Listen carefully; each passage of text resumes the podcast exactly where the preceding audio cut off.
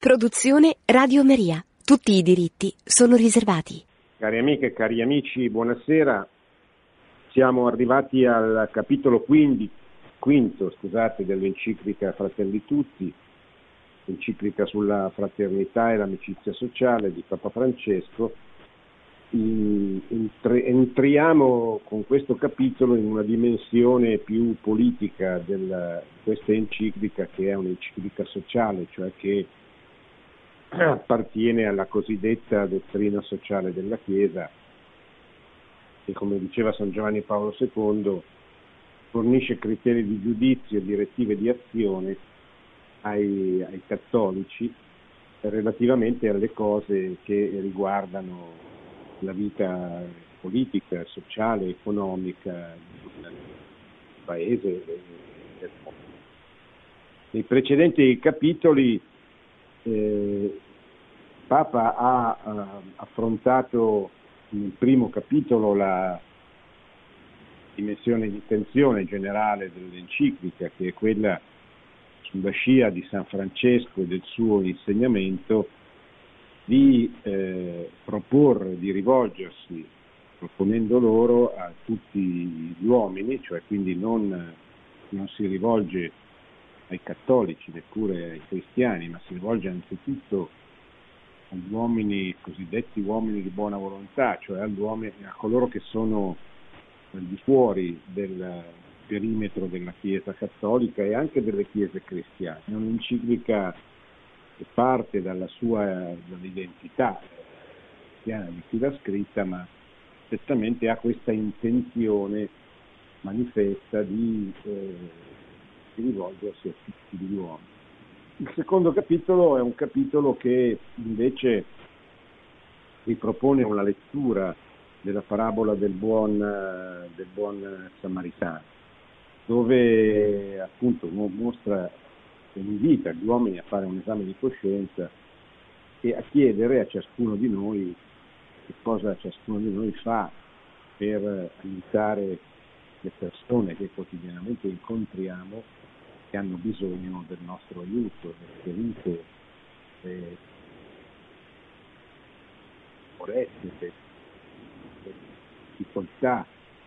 che le persone che noi incontriamo possono manifestare. E la domanda è, l'esame di coscienza è ma, ma tu come le vita hai passato di fianco, hai guardato, ma saputo che avevi più cose da fare, più importanti che eh, aiutare la persona ferita, la persona ammalata, oppure fai come ti sforzi di fare come appunto il buon samaritano che non era dote, non era un professore, non era una persona collocata, ma una persona che aveva cuore per farsi quel ferito che ha accompagnato in ospedale, tra in albergo, lo ha fatto curare, in qualche modo, in modo specifico ha dimostrato di essersi eh, fatto carico di, fatto carico di Il terzo capitolo, pensare e generare un mondo aperto, è una, eh, un, un, invito a non occuparsi soltanto se stessi e della propria cerchia stretta di familiari che stanno di esperienza. E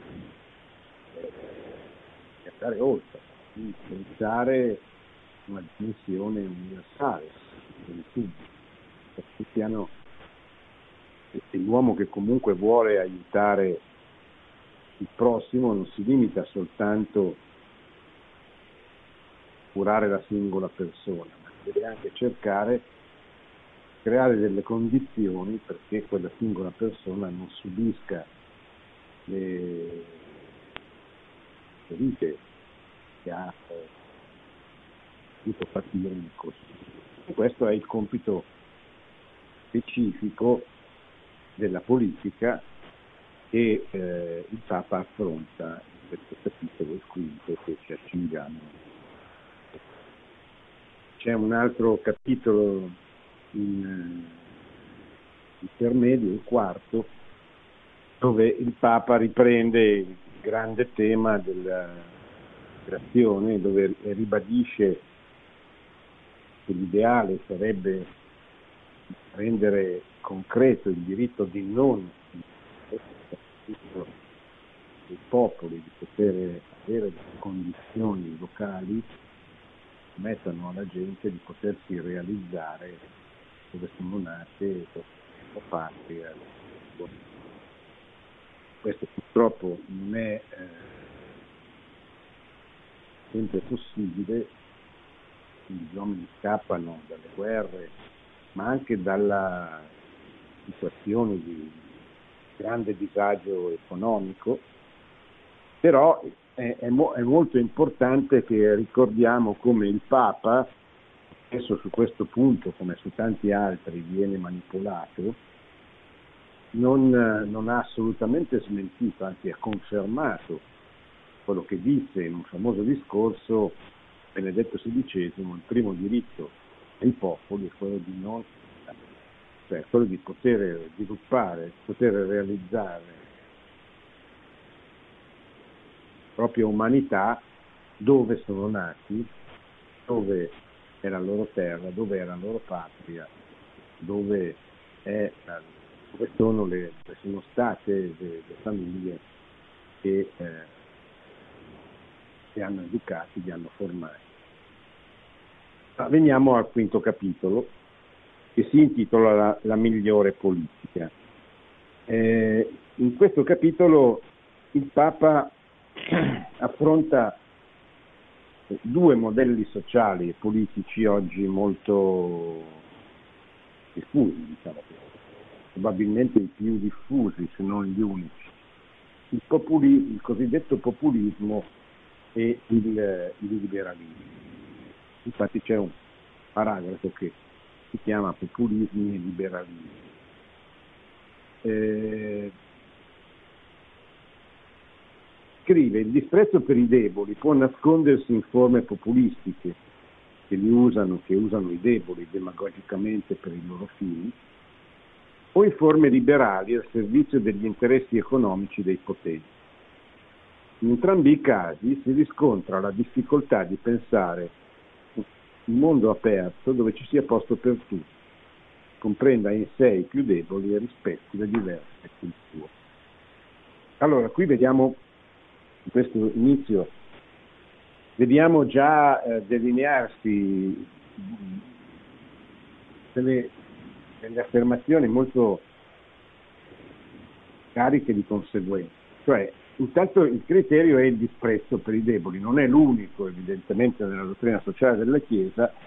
ma è un criterio eh, molto importante, nel senso che non ci può essere bene comune in una società che disprezzi i deboli. Disprezzi i deboli vuol dire che non si preoccupi dal punto di vista politico, sociale ed economico di eh, curare le fasce più deboli della, della popolazione. E qui dice ci sono due modalità, una è il populismo che sfrutta i deboli per una proposta agogica, che gli permette di dare il potere, oppure la, l'altra modalità sono le forme liberali che eh, servono potenti, cioè gli interessi economici, gli interessi dei, dei potenti, di coloro che hanno il potere economico, il potere finanziario, il potere politico e quindi disprezzano, vestano, di fatto non, non aiutano a crescere le, le fasce più deboli della popolazione. Eh, è un po' come se il, il Papa indicasse in questi due modelli, entrambi negativi, una delle maggiori competizioni sono in atto nella, Ma che cos'è il populismo? Il populismo è, una, è un termine estremamente usato oggi, il Papa lo ricorda, eh, l'espressione populismo è invaso i mezzi di comunicazione e il linguaggio in generale e così come tutte le parole abusate, come parole che vengono date in maniera impropria, non, non si capisce più che cosa voglia dire questo termine, se è populismo, se tutto è populismo, nulla è populismo. E il Papa questo lo ricorda, Or- ormai non è possibile che qualcuno si esprima su qualsiasi tema senza che tentino di classificarlo in uno di questi due poli, per screditarlo ingiustamente o per esaltarlo in maniera esagerata. Il populismo o, o è la, la peggiore delle, delle, delle, accuse che possono essere fatte a un uomo politico, come poteva essere fascista fino a qualche decennio fa, oppure invece no, è uno si, si, si, si autoriconosce in questa definizione, e... però questo è sbagliato perché cioè, è proprio per giudicare una, una, una persona, un partito, un, politico, una proposta, cioè, il criterio non può essere solo sei populista o non sei populista anche perché, ripeto, non si capisce che cosa significhi, perché tutto è populismo e nulla è populismo. Che cos'è il populismo? Il populismo è una, un modo di far politica che appare soprattutto per la prima volta, diciamo così, questa definizione nella, alla fine dell'Ottocento in Russia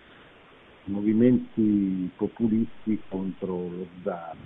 che precedono di qualche decennio la,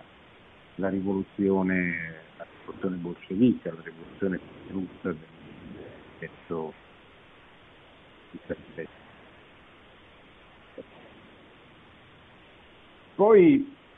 il populismo ritorna, riviene fuori con caratteristiche non uguali ma, ma simili in, eh, negli Stati Uniti d'America, ma anche qui è, un, è molto breve la fondazione di un partito del popolo, si contende il potere politico, partecipa alle elezioni contro sia il Partito Repubblicano che il Partito Democratico, che sono due partiti classici che contendono il potere politico negli Stati Uniti d'America, ma anche lì fallisce anche perché il sistema politico americano è tale per cui è molto difficile che un terzo incomodo riesca a scalzare i due principali protagonisti, che sono appunto due principali partiti che esprimono i due candidati alla presidenza, il Partito Democratico e il Partito ma il termine populista invece ha un ritorno di fiamma molto più esteso in questi ultimi decenni, in modo particolare dopo la caduta del muro di Berlino, eh, dopo la fine delle ideologie, con l'eccezione dell'America Latina, dove in America Latina il populismo è il luogo dove più si è diffuso e si è realizzato, soprattutto nell'Argentina di Perón, che è stato al potere per parecchi anni in Argentina in fasi diverse della storia. È un, dicevo, un modo di far politica caratterizzato da che cosa? Il disprezzo per le elite che governano i paesi, che sono considerate il nemico da combattere, da abbattere, una, un leader carismatico molto forte, molto eh, capace, diciamo così, di intercettare il consenso del popolo. E eh, terzo, terza gamba, terzo fondamentale del populismo è appunto l'idea di popolo che non deve avere eh, filtri, che non deve essere rappresentato da, da partiti o da altre strutture, ma deve potersi esprimere direttamente, il populismo eh, riprende da un certo punto di vista il pensiero di Jean-Jacques Rousseau, quel eh, intellettuale del Settecento che precede di pochi anni la rivoluzione francese, ma che la influenzò moltissimo e che soprattutto influenzò i movimenti successivi, i movimenti giacobini, il stesso movimento comunista, con l'idea della sovranità popolare, cioè il popolo decide il bene e il male, il vero e il falso, a prescindere da ogni forma di rappresentanza politica. Il popolo è il detentore sostanzialmente, la volontà popolare è, quella realtà che detiene. Il popolo non, non tanto a maggioranza, ma diciamo, il popolo come entità in qualche modo mitica che, che non può essere veramente rappresentato da, non, da nessuno se non da, da, se stesso. Una democrazia diretta, quindi eh, non una democrazia rappresentativa, sarebbe la, la formula politica migliore per governare. Quindi queste sono le tre caratteristiche principali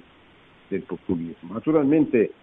il populismo non, non è una visione del mondo complessiva e quindi ha bisogno di un'ideologia di riferimento, eh, di un'ideologia che chiamano gli studiosi del populismo un'ideologia ospite, cioè un'ideologia che eh, usa tre, eh,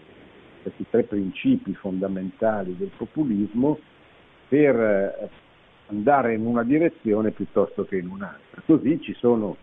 populismi di destra e populismi di sinistra, populismi eh, rivoluzionari e populismi reazionari. Oppure ci sono populismi, il caso tipico è quello di Peron, dove sono capaci di contenere dentro di sé un fascio di posizioni diverse, spesso molto diverse, sotto il carisma di un leader e la mitologia del, del popolo. Questo è un po' quello che avvenne soprattutto dico, in Argentina con Perón e che poi avverrà successivamente, in modo particolare negli ultimi decenni, dopo il 1989, in, in molte società occidentali. Nel caso del nostro paese si, si, si, si parlò di un populismo eh, riferito a Silvio Berlusconi, si parla di un populismo riferito ai partiti di, di opposizione, diciamo di destra oggi, eh, anche se poi usa l'espressione sovranismo, si parla di populismo nei confronti del Movimento 5 Stelle che certamente è molto diverso dai partiti di opposizione, no, la Lega o eh, Fratelli d'Italia. Si parla di populismo quando eh, si fa riferimento a Trump e eh, la sua politica, si parla anche di populismo quando si fa riferimento a Putin, il cosiddetto dittatore eh, Russia dopo sovietico. Tutto questo per dire che è un termine molto confuso perché tantissime esperienze anche molto diverse le une dalle altre vengono spesso riferite a questo, a questo. Certamente si chiede il pontefice parlare di populismo come chiave di lettura della realtà sociale contiene anche un altro punto debole, il fatto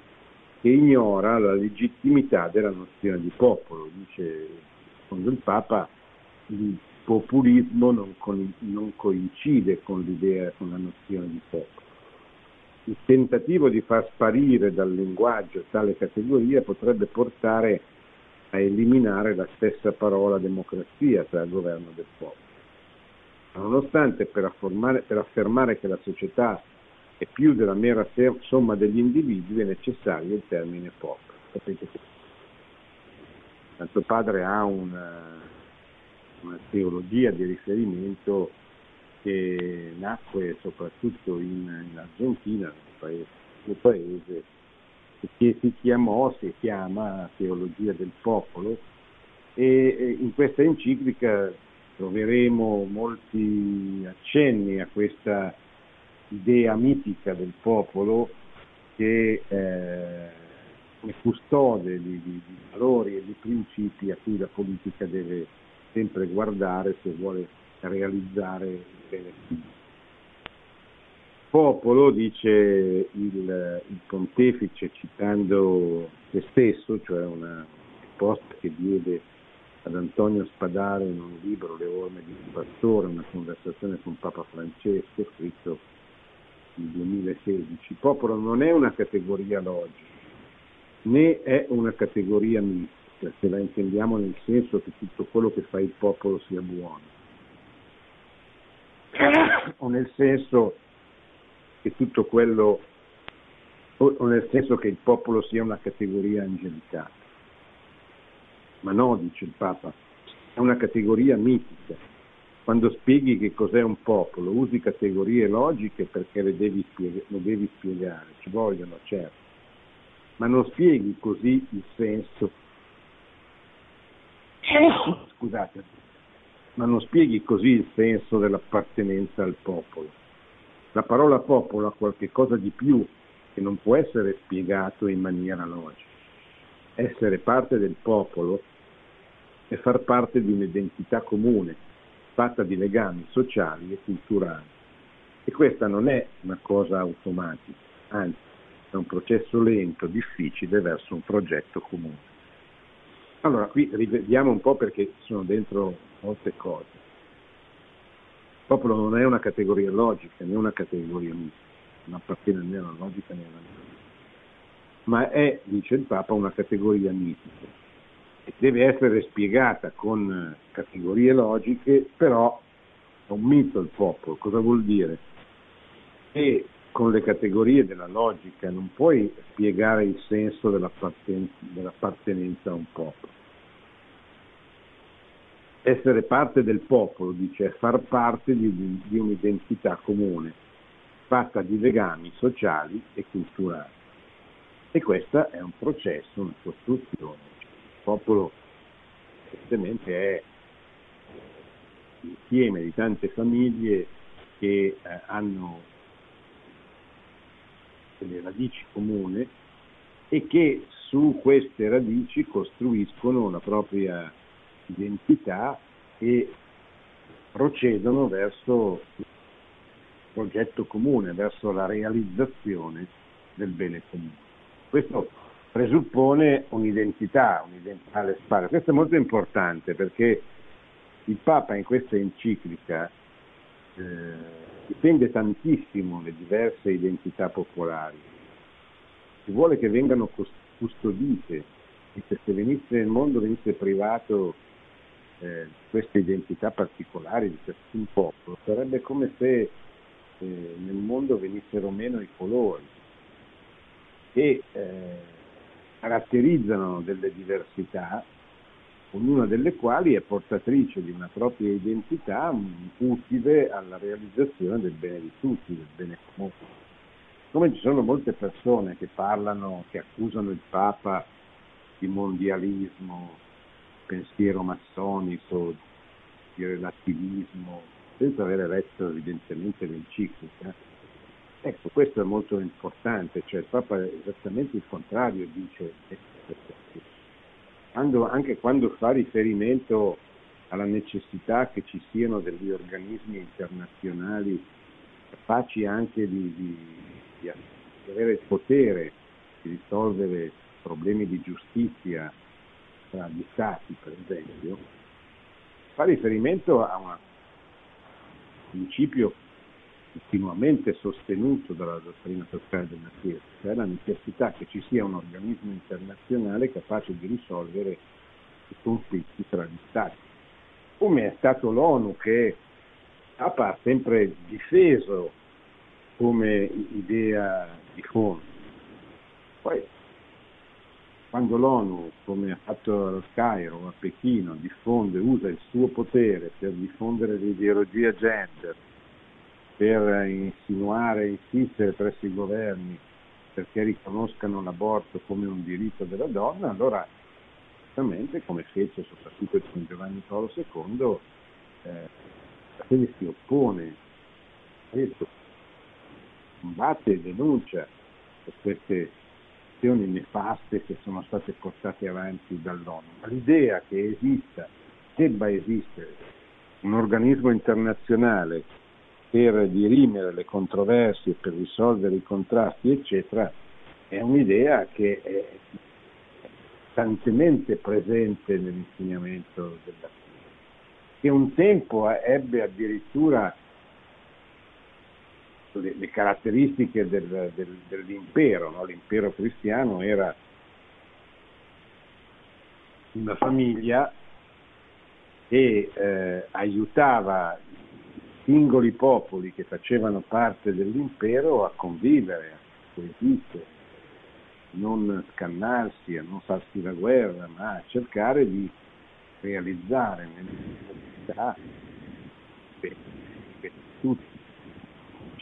Quindi questo è molto importante perché è una verità che continuamente riemerge nel senso, nel corso dell'enciclica, perché sta, capisce che sta veramente a cuore del Papa la difesa di queste identità locali, nazionali, eccetera.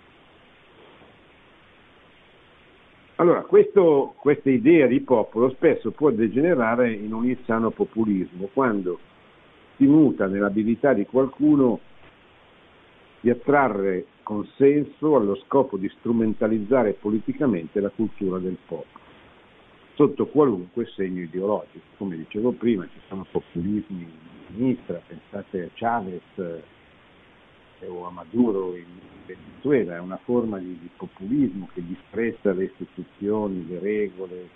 la democrazia rappresentativa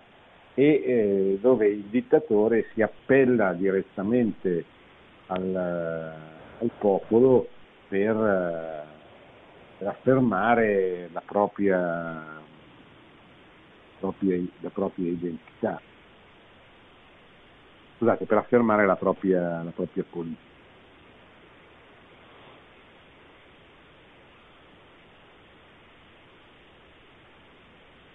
Un altro tema che, che consegue a questo è quello che Papa spiega al numero 160. I gruppi populisti chiusi deformano la parola popolo,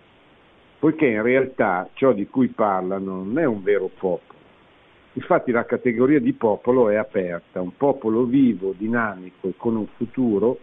è quello che rimane costantemente aperto a nuove sintesi assumendo in sé ciò che è diverso. Non lo fa negando se stesso, ma piuttosto con la disposizione ad essere messo in movimento e in discussione, ad essere allargato, arricchito da altri e in tal modo può evolversi. Anche qui l'esempio più semplice, facile da fare per la nostra storia è come il passaggio che c'è stato dall'età tardo-antica, come dicono gli storici, alla, alla, alla cristianità occidentale, alla cristianità latina, che è passato attraverso quel lungo lavoro di evangelizzazione che eh, i cristiani hanno fatto in Europa a partire dalla, dall'arrivo a Roma di Paolo e piedi. Da allora, per 300 anni, i cristiani hanno operato all'interno dell'impero romano, prima nella sofferenza, nel dolore della persecuzione, epoca dei martiri, dura ben tre secoli, fino al rito di Milano, in cui l'imperatore Costantino nel 313 dà alla Chiesa la libertà di annunciare Cristo in tutto all'interno dei confini dell'impero. Ma eh, per 300 anni i cristiani sono stati perseguitati no, non sempre, non costantemente, però diciamo così eh, la Chiesa per 300 anni non è stata espressione di una, di una religione lecita, è sempre stata una religione o perseguitata oppure tollerata ma senza che avesse un riconoscimento legale. A partire dal 313 la Chiesa il cristianesimo diventa invece una religione non solo accettata, ma poi 70 anni, 80 anni dopo, con l'imperatore Teodosio, dopo Costantino, diventerà una diventerà la religione ufficiale dell'impero, dell'impero romano. Gli stessi imperatori che fino al 313 credevano di eh, servire gli dei e di ottenere la protezione degli dei proprio eh, servendo eh, pregando gli dei stessi attraverso il riconoscimento delle divinità come eh, le divinità che, avevano, che avrebbero protetto Roma e aiutato Roma a sconfiggere i nemici, eccetera, dopo il 380, dopo con l'imperatore Teodosio, cambiano cavallo, come dire, invece che eh, sacrificare agli dei, eh, riconoscono il cristianesimo e eh, lo fanno diventare religione di Stato, credendo così di servire il Dio, il Dio vero, il Dio riconosciuto come, come vero, ed escludendo tutte le altre religioni. Il principio della libertà religiosa come diritto della persona di scegliere liberamente, senza pressione da parte dello Stato, la religione che vuole professare, penetrerà lentamente, come spiega molto bene il professor Gabriele Lombardi in un suo vecchio libro, penetrerà molto lentamente nel corpo della società, anche della società cristiana, perché, eh, perché i, impero, i, i romani, la cultura romana, la cultura politica di Roma, vedeva nella divinità qualcosa che andava servita e di cui servirsi esclusivamente. Cioè l'idea che ci potesse essere un diritto della persona eh, prescindeva, che prescinde dalla, che prescinda dal fatto che le religioni sono tante e diverse, quindi la persona abbia il diritto di scegliere quale accettare e ogni comunità ha il diritto di, di poter professare pubblicamente la religione che ritiene per sé quella giusta, è un, un principio che è penetrato molto lentamente. Questo non significa fare del relativismo religioso, cioè la Chiesa non ha mai insegnato che tutte le religioni sono uguali, sono tutte modalità diverse con cui si esprime, in cui Dio parla ai popoli. La Chiesa si fonda sul principio che Cristo è il figlio di Dio, l'unico salvatore del mondo. Questo deve essere molto chiaro perché se facciamo confusione su questo principio poi tutto il resto non, non riusciremmo a capire. Però contemporaneamente la Chiesa è arrivata ai comprendere che esiste un diritto della persona e delle comunità e non è un giudizio su qual è la vera religione, che per un cristiano è solo quella di Cristo, non è che possono esistere tante religioni diverse, non è vero, una sola, quella vera, quella che si fonda sull'incarnazione del figlio di Dio. Ma esiste contemporaneamente anche un diritto di ogni persona, di ogni comunità a professare la propria religione senza, senza pressioni, senza violenza, senza subire violenza, eccetera. Ma questa idea però è penetrata molto lentamente nel, nel corpo del, del, del cristianesimo.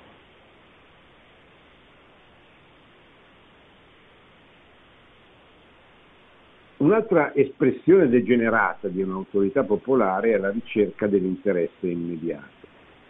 Anche qui eh, il Papa si, si, dilunga abbastanza, dice un po' l'idea, la differenza che c'è tra l'uomo politico e lo statista. L'uomo politico è quello che pensa alla prossima rielezione, che pensa a se stesso, lo statista è quello che pensa alla prossima generazione, cioè quello che avverrà e pensa quindi a fare delle politiche che aiutino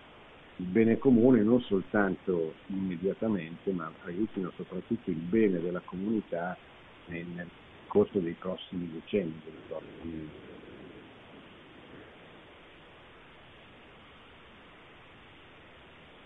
Un grande tema è quello del lavoro, dice, dice pontefice. Ciò che è veramente popolare, perché promuove il bene del popolo, è assicurare a tutti la possibilità di fare germogliare i semi che Dio ha posto in ciascuno, le sue capacità, la sua iniziativa, le sue forze. Questo è il migliore aiuto per un povero, la via migliore verso un'esistenza dignitosa. Perciò insisto, scrive il Papa, sul fatto che aiutare i poveri con il denaro deve essere sempre un rimedio provvisorio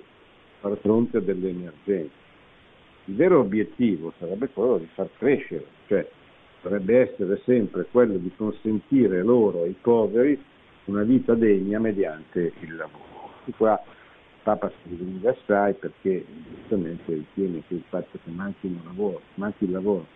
manchi la possibilità del lavoro, soprattutto ai giovani, è una grande fonte di preoccupazione, un grande problema.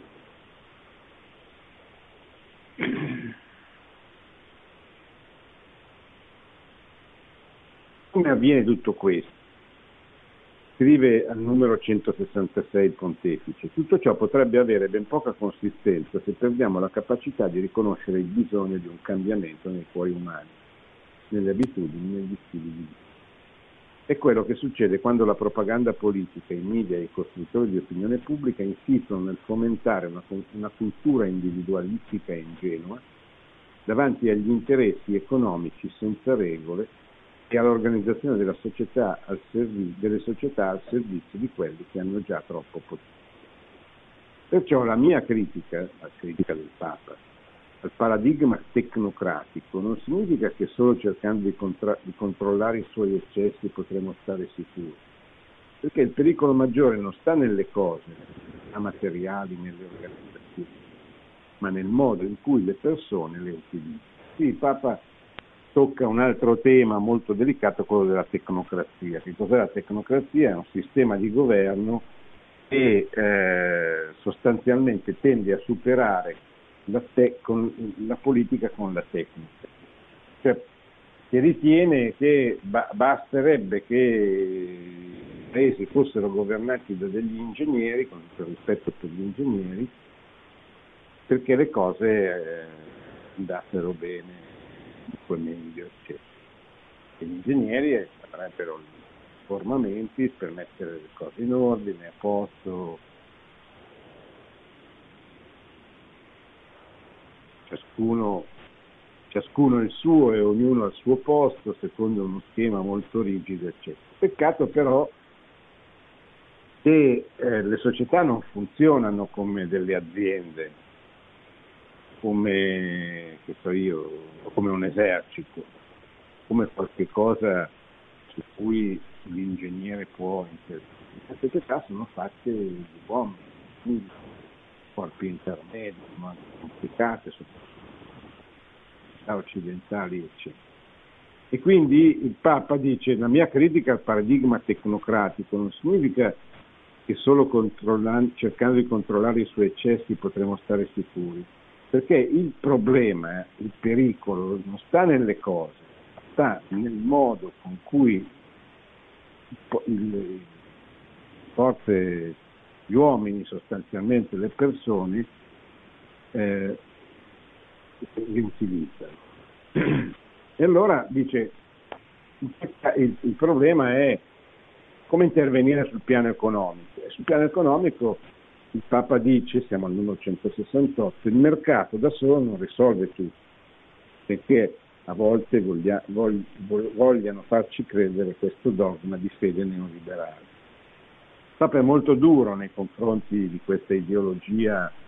delle sue applicazioni politiche, anche perché provenendo dalla, dall'America Latina, dove spesso i regimi liberali spesso sostenuti dalle armi dei militari, non hanno risolto grande problema delle società latinoamericane, che è la mancanza di una classe media, senza di molti, molti, molti poveri. Quando il Papa parla di periferia, ha in mente periferie che noi non abbiamo nelle nostre periferie, le periferie di Buenos Aires, di San Paolo, delle grandi città, di città del Messico con 25 milioni di abitanti cioè periferie vere dove vi sono persone vere, disperate, che spesso non hanno da mangiare, dove ci sono bambini che non hanno genitori, dove c'è una situazione drammatica da un punto di vista proprio alimentare, sociale e naturalmente anche da culturale. Il Papa questo ha in mente quando critica con molta forza, con molto rigore il liberalismo e quindi critica il mercato, ma non perché sia contro il mercato, ma perché il mercato non può essere, dice, l'unica soluzione. Poi contesta un po' la teoria del traboccamento, cioè la teoria secondo la quale un bicchiere si riempie e poi a un certo punto comincia a, tra- a dar fuori tutto quello che noi gli mettiamo dentro e quindi l'idea è idea molto liberale, cioè se, se, se, le persone vengono,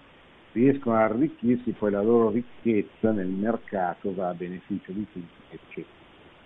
Però il Papa dice non è sempre così, cioè la speculazione finanziaria con il guadagno facile come scopo fondamentale continua a fare strage, cioè se il profitto è l'unico criterio, ma anche se fosse solo il primo criterio, le cose non andrebbero e, e qui entrano i, quei movimenti popolari che sono stati un po' contestati da molti perché il Papa diceva privilegia questa modalità politica e certamente il Papa dimostra di avere un'attenzione molto particolare nei confronti di questi movimenti popolari e magari eh, un giorno esamineremo un po' parte quando avremo un po' più di tempo Eh, dobbiamo un po' correre per finire il, il, capitolo, ma credo che non saremo in tempo, per cui mi fermo qui e eh, lascio spazio alle vostre domande.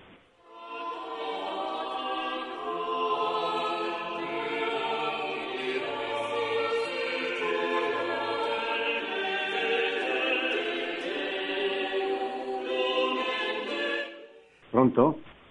Pronto? Sì. Pronto? Salve. Volevo appunto eh, domandarmi per quanto, e domandare per quanto riguardava il populismo, siccome praticamente è un po' una costante nella storia perché già le dittature del Novecento insomma avevano questo riferimento del, di rapporto populistico tra potere e popolo. Sì. Quindi se c'è un antidoto, diciamo, questo populismo e poi anche, diciamo, siccome ormai ha assunto varie connotazioni negative e positive, qual è il vero, diciamo, populismo mascherandolo da queste coloriture che ognuno tende a dargli a vantaggio proprio? Grazie. Ma dunque, il, gli studiosi del populismo, appunto come dicevo prima, ritengono che il populismo non è una vera e propria ideologia compiuta, cioè non è un tentativo di rispondere a tutte le domande del mondo. E, e quindi ha sempre bisogno di, una, di un'ideologia ospite quindi nascono populi- sono nati populismi molto diversi fra di loro. Se si stare in Italia, anche qui cioè, spesso si, si, si definiscono populismi sia il populismo della Lega sia il populismo del Movimento 5 Stelle. diciamo populismi a cui fatto, ha fatto riferimento lei a mio avviso non sono veri e propri populismi, sono qualche, cosa, meglio, sono qualche in più, sono delle ideologie del XX secolo, cioè sono dei tentativi di dare una risposta a tutte le domande dell'uomo. L'ideologia da questo punto di vista più completa e anche quella che si è estesa maggiormente nel mondo è stata cioè il marxismo, l'enilismo, che era una vera e propria religione, nel senso che tentava di dare una risposta a tutte le domande della persona, da che cosa pensa su Dio a come organizzare la società, come organizzare pubblica, come organizzare la vita politica, cosa fare della famiglia, come utilizzare la neutralità della vita, se utilizzarla, non utilizzarla. Cioè una vera e propria ideologia costruita attorno a pensatori come, come Marx che certamente non, non mancavano di intellettuali, eccetera. Il populismo non è una cosa del genere. Ah, e altre ideologie che del, del, del Novecento, dell'Ottocento e del Novecento, il liberalismo, il fascismo, il nazionalismo, il nazionalismo, eccetera, avevano anch'esse questa tendenza a, a, a creare l'uomo nuovo, termine, cioè a, a formare un tipo umano completamente diverso quello uscito dal da, progetto di Dio e conosciuto nel corso.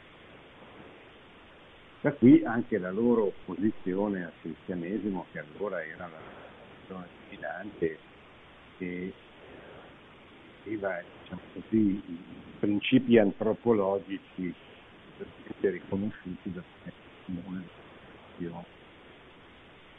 il populismo moderno, il populismo di oggi, eccetera, è semplicemente una rivolta contro le elite, contro le classi dirigenti ritenute incapaci e corrotte, spesso anche e, e però è un populismo che si inventa, cioè si, si costruisce, questa, si, si forma questa opposizione, su questa ribellione nei confronti delle elite attorno a una figura particolarmente carismatica che intrattiene un rapporto con il popolo a prescindere da corpi intermedi come possono essere i partiti o la democrazia rappresentativa nata dalle elezioni Ecco. Però questo populismo ha bisogno di un'ideologia di, di, di contenuti che va a pescare diverse ideologie. Da qui nascono populismi molto diversi, come può essere so, il populismo, cosiddetto populismo che per Donald Trump in America, il cosiddetto populismo di Perón in Argentina, che spesso veniva equiparato al fascismo, oppure il populismo di Chavez e di Maduro in Venezuela che è un po' di Fidel Castro, molti io avrei di certo, molti autori lo è, ma pure dicevo il populismo di Chavez e di Maduro che invece è un populismo eh, vista, diciamo,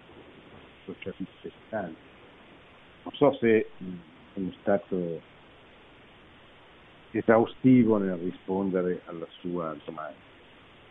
Bene, siamo arrivati alla fine, anche se non abbiamo finito il capitolo, lo finiremo martedì prossimo. Siamo, siamo dentro uno dei capitoli più più sociali, più politici del, dell'enciclica sociale Fratelli Tutti, un capitolo che appunto ha eh, come, come, scopo quello di eh, indicare quali possono essere le migliori eh, azioni politiche per realizzare quel, quel, bene comune, in particolare quella, quella fraternità universale quell'amicizia politica, quell'amicizia sociale, che sono i due valori, i due principi con i quali Papa Francesco si rivolge a tutti gli uomini, non cristiani, per poter verificare la possibilità di una vivenza, di una coesistenza eh, virtuosa e salutare per tutti, perché possano creare le condizioni perché finisca quella guerra mondiale a pezzetti che eh, molti di noi non vedono ma che c'è perché nel mondo contemporaneo, nel mondo che esce l'epoca delle ideologie che ha prodotto due figli di guerre mondiali, 14-18, del 39-45 che hanno devastato l'Italia, sono reso responsabili di decine di milioni di morti. Ebbene, questa quest'epoca, l'epoca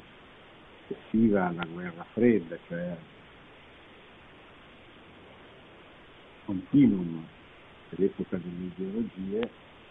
non è che non abbia conosciuto guerra state soltanto le guerre balcaniche negli anni 90, state le guerre in Africa, Siria, la guerra civile tra tutti, che ha portato un milione di morti in pochissimi giorni. Pensate alle tante guerre locali che tutt'oggi sono in corso per non parlare del terrorismo delle repressioni violente come quelle che stanno avvenendo, per esempio, ancora in questi giorni a Hong Kong da parte. Ecco, è chiaro che il Papa ha in mente un, un progetto per pacificare il mondo, per cui si è incontrato prima con il patriarca di Mosca, il porto di Havana, si è incontrato con il grande mamma recentemente, cioè si è incontrato nel senso che ha preso un documento comune e tutto, sono entrambi molto orientati a, a creare le condizioni perché vengano meno, comunque non aumentino e non incidano sulla popolazione queste, queste, queste micro guerre poi il centro micro appunto eh, come base di questo dialogo la, la fraternità e l'amicizia sociale. Stiamo vedendo in questo capitolo, come nei precedenti, di delineare alcune di, delle caratteristiche di questa, questo appello che il Papa fa potenti del mondo perché possa realizzarsi delle condizioni migliori di vita per tutti e in modo particolare per i poveri, gli ultimi, per i più deboli, tutti quelli che normalmente soffrono di più quando ci sono delle guerre, quando ci sono adesso continueremo a Produzione Radio Maria. Tutti i diritti sono riservati.